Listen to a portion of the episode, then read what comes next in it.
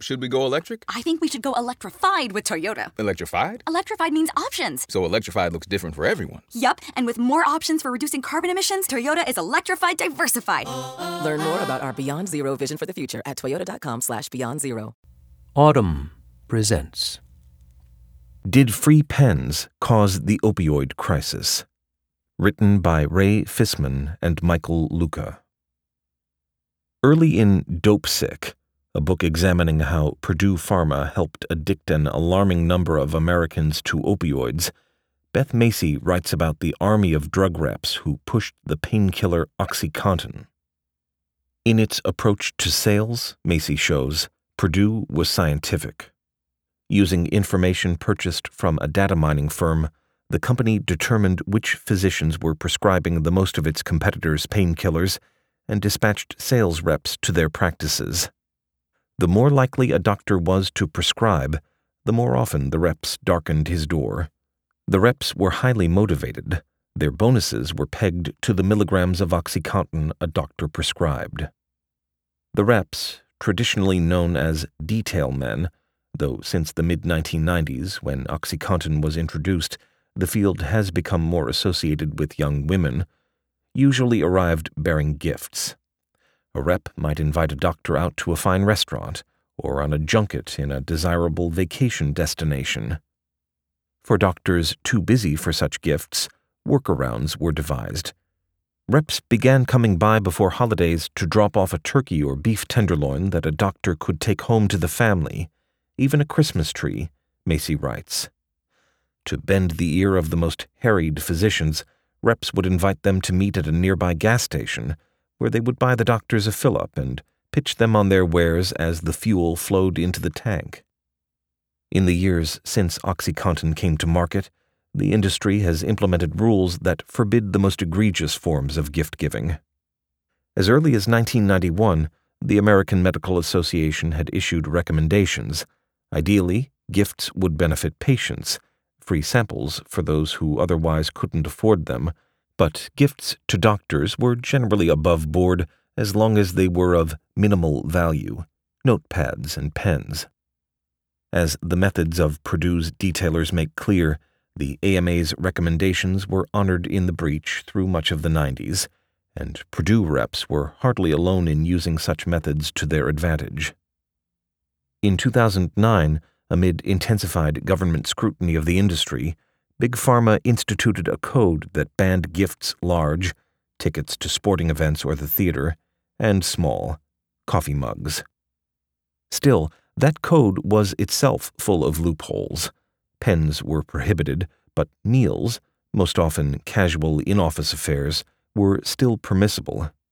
A 2017 article in the Journal of the American Medical Association found that in a single year, 2015, nearly half the doctors in America received a payment from a drug rep. Close to 90% of those payments came in the form of free food and beverages. You might reasonably ask whether a modest meal with a pharmaceutical sales rep matters all that much. You might also be surprised by what a small gift can buy. In recent years, social psychologists and marketers have demonstrated that the pull of reciprocity is exceedingly powerful in human beings, often acting on us in ways we may not consciously appreciate. Perhaps it's too much to suggest that free pens were responsible for the opioid epidemic. But it's become more and more clear that a gift, even from a salesperson, can make the receiver feel obligated to give something in return. The potential conflicts of interest created by detailers' gifts have been recognized for as long as the money's been flowing. Doctors tend to prescribe drugs from companies that give them gifts, but there could be harmless reasons for the pattern. Doctors who believe that Prozac is an effective drug might prescribe it a lot and also spend time with reps from Prozac's manufacturer, Eli Lilly, to learn about the latest research on how best to use it in treating patients. Another 2017 study in JAMA, however, suggests that even small gifts can cause doctors to change their script writing behavior. It looked at what happened to the market share of brand name drugs sold by reps at 19 academic medical centers from 2006 to 2012. Each institution in the study banned small gifts and regulated pharma reps' visits more strictly at some point during this time. The first enacted its prohibitions in October 2006, the last in May 2011. This staggered timeline allowed the researchers to examine how the rate of prescriptions for the repped drugs changed when the policies went into effect. They found that these drugs lost 1.67% in market share to cheap generics and drugs without a dedicated sales force. If that doesn't sound like a lot, think of it as a percentage of $60 billion, the 2010 sales revenue for the drugs covered by the study. It works out to a pretty handsome payback for some turkey sandwiches. At a minimum, when doctors prescribe brand name drugs rather than generics, insurance companies' costs increase, as do your insurance premiums. Other recent research suggests more damaging consequences from gift giving.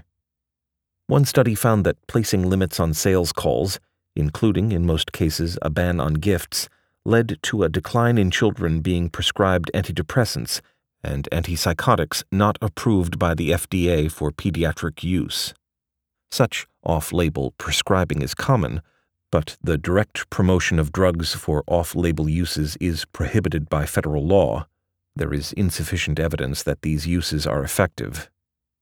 Whether because they simply felt less beholden to salespeople, or perhaps because they were hearing fewer pitches for off label uses, doctors prescribed these drugs to children less often when detailers' visits were restricted. What about opioids? Well, there's this. A short paper published in JAMA Internal Medicine in 2018 found that, while prescriptions have dropped across the country in response to their much publicized abuse, among physicians who continued to receive gifts from opioid makers, prescriptions continued to see a modest rise. The role of gifts in commerce dates back at least to ancient Rome. The poet Catullus described the gifts Caesar deployed to cajole and manipulate others as wicked generosity. In recent decades, social psychologists have helped turn consumer focused gift giving into a science. One of the godfathers of this field is Robert Cialdini. Early in his career in the 1970s, he became intrigued by the various tactics that salespeople used to get consumers to buy stuff. He set out to explore whether these tricks actually worked. He went undercover, taking sales and marketing jobs at a used car lot, a fundraising organization, a telemarketing company. He cataloged the tactics he witnessed and began to test them at Arizona State University, where he was a faculty member. This work culminated in 1984 with Influence, The Psychology of Persuasion, which became a bestseller and is still assigned and read in business schools today. The book lays out six principles that can make a pitch more persuasive. Among them is reciprocity, which Cialdini's book helped package as an explicit and easy to implement tactic for marketers. More recent research has highlighted just how good an investment gifts can be, no matter what you're selling. In one experiment, the economist Armin Falk had a charity send about 10,000 letters to potential donors asking them to give money. About a third of the would be donors received only a letter. Another third received the letter accompanied by a postcard with a colorful drawing on it, a gift, the recipients were told, from the children of Dhaka that could be kept or given to others. The final third received the letter and four postcards. The postcards were not much of a gift. They cost pennies apiece, but they led to dramatically higher response rates. One postcard increased the response rate by 17%.